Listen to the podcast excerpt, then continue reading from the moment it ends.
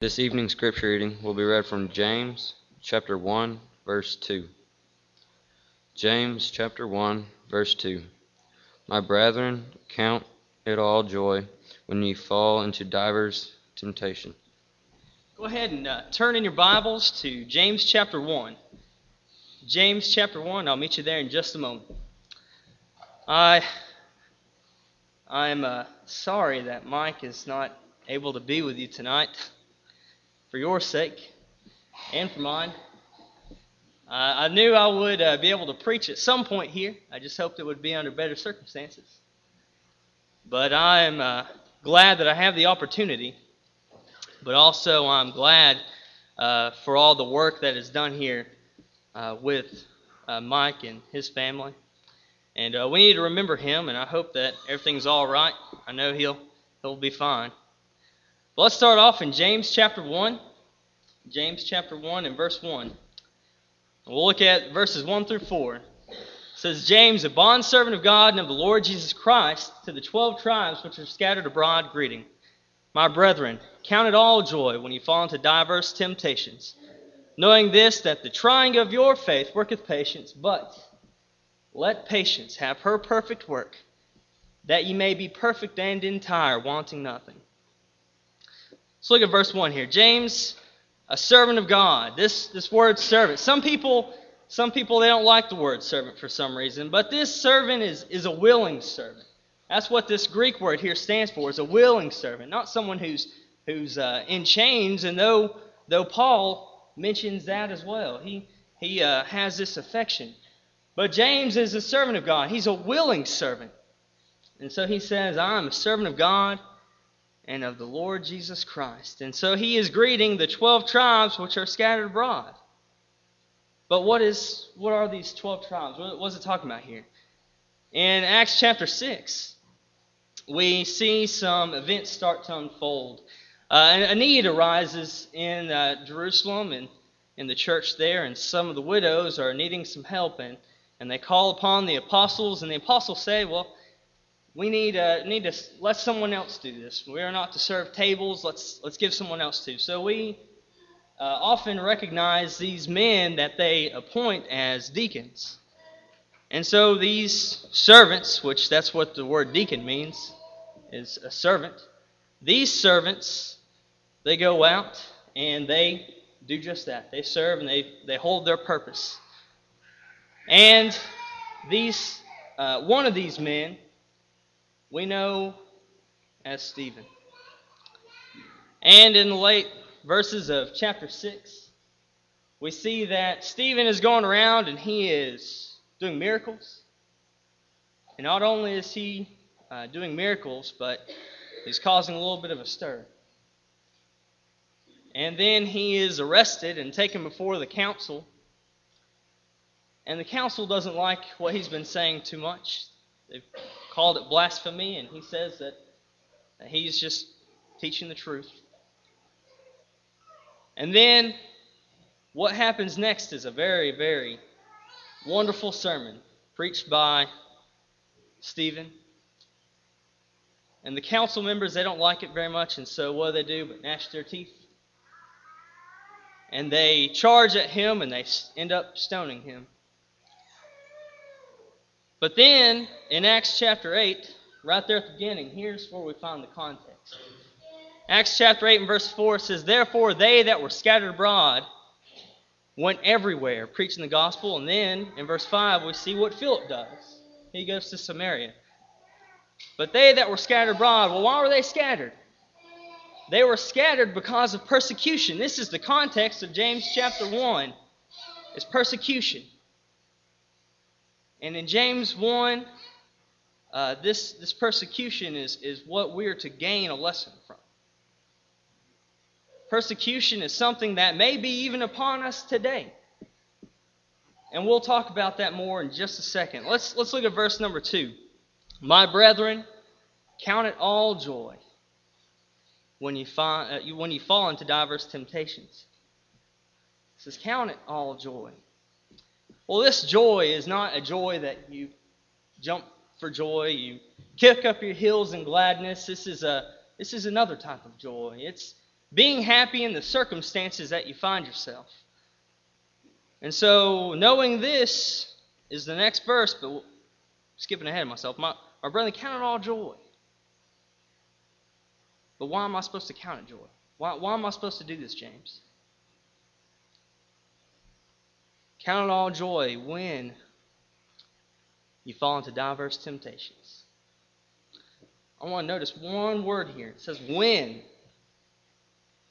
When you fall into diverse temptations. Why does it say when? Why doesn't it say if?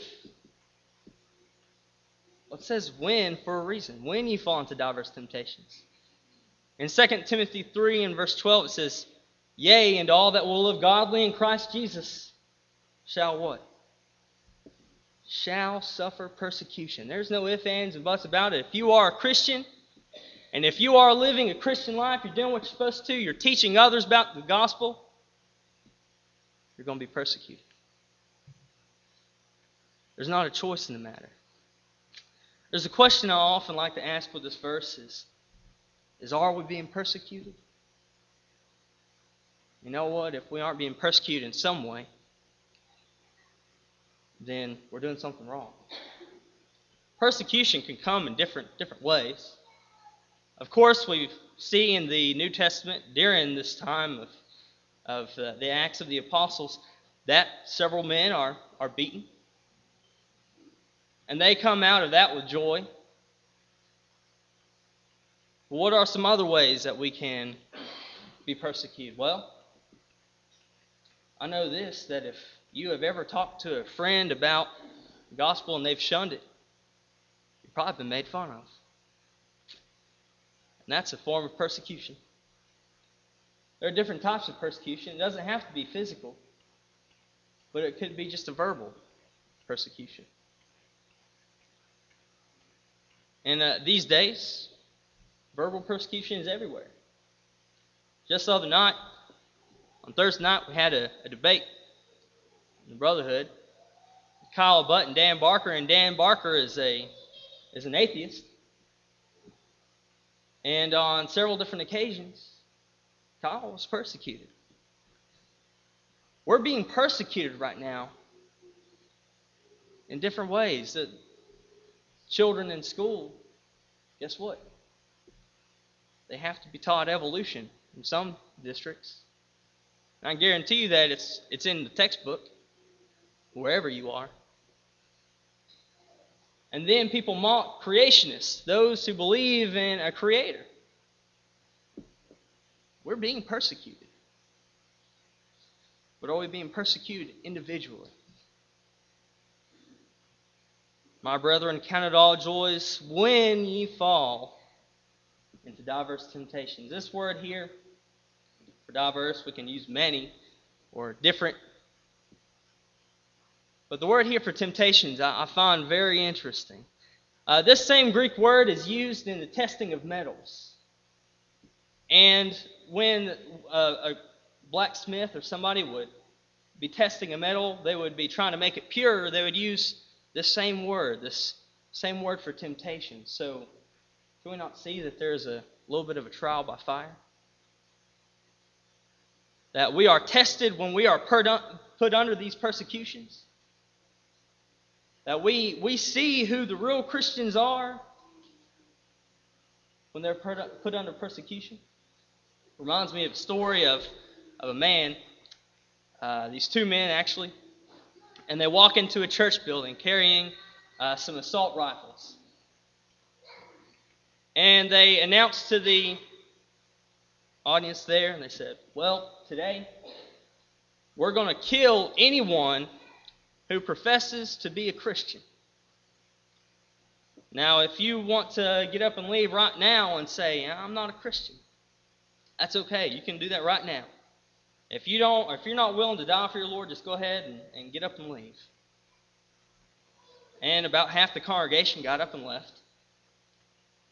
And those two men, they, they sat down with their fake assault rifles and said, Well, now that the hypocrites are gone, let's worship God when we're under persecution, we find out if we're really Christians.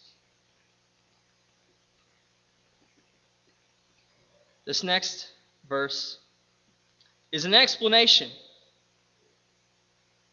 We have this, this question to ourselves of, of really why, why should I count it joy when I'm falling into these temptations? Why, why should, should I count it joy?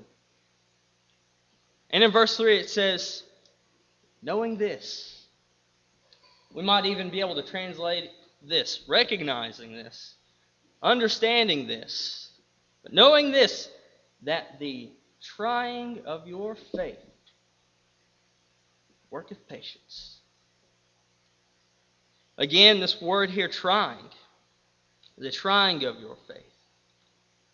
Your faith, what the system of faith here that you you hold to. Not only that, your faith in God. The trying of your faith worketh patience. This word here, worketh, uh, is in the middle voice, which means it's a continual thing. It's not something that just happens once. It's not say, well, I went to work today, but that I go to work every day. I'm always working.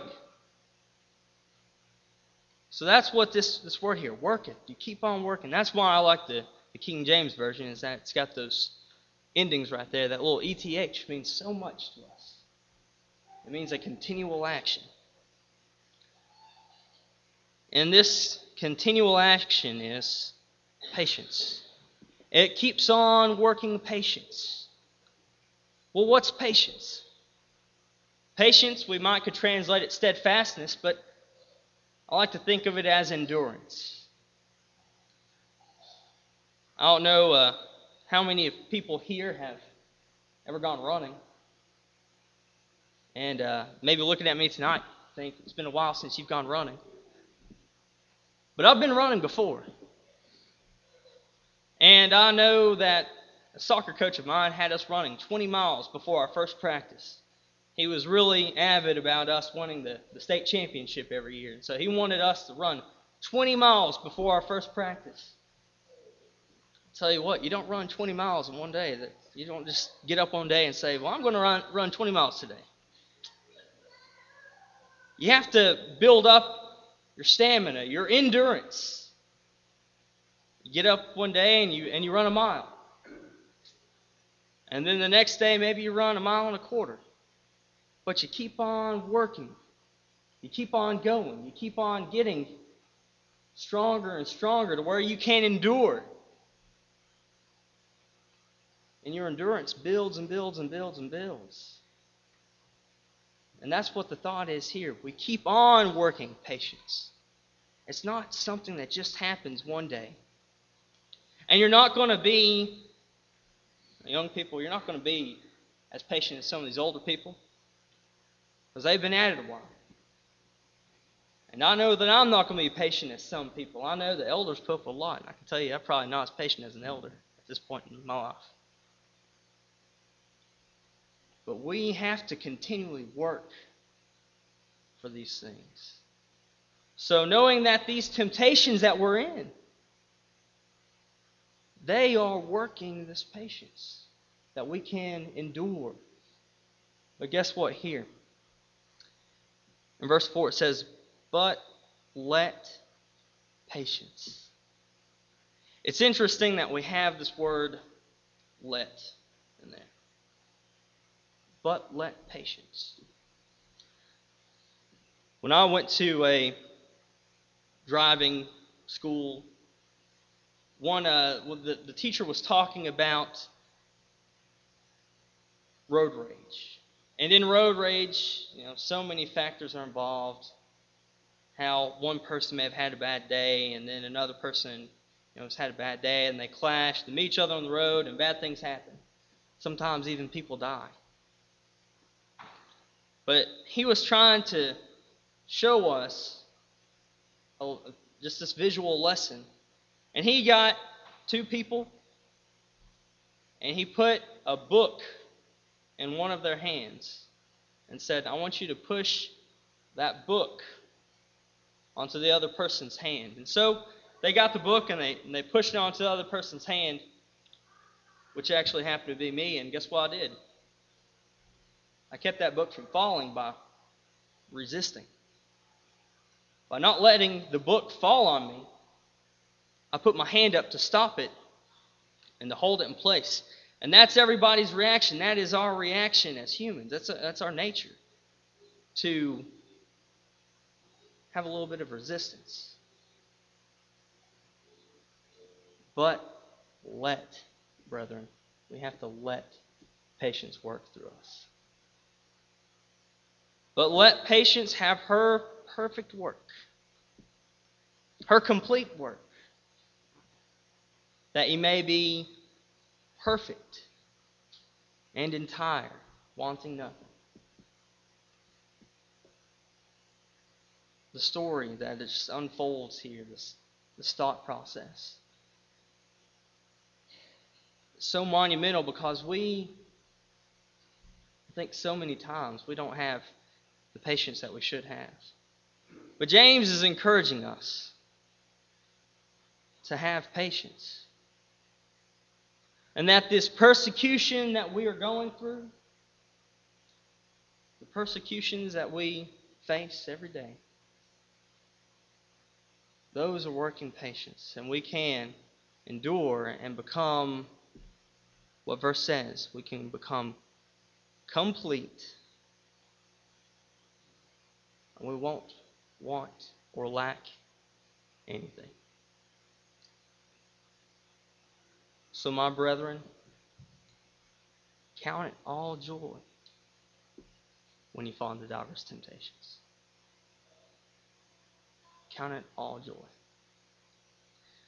There may be those here tonight who are in need of the invitation. There may be those here tonight that were touched by what God's Word has to say. Maybe some here that say, No, I'm not being persecuted. Well, we can always do better tomorrow, right? We can keep on working and striving to do better.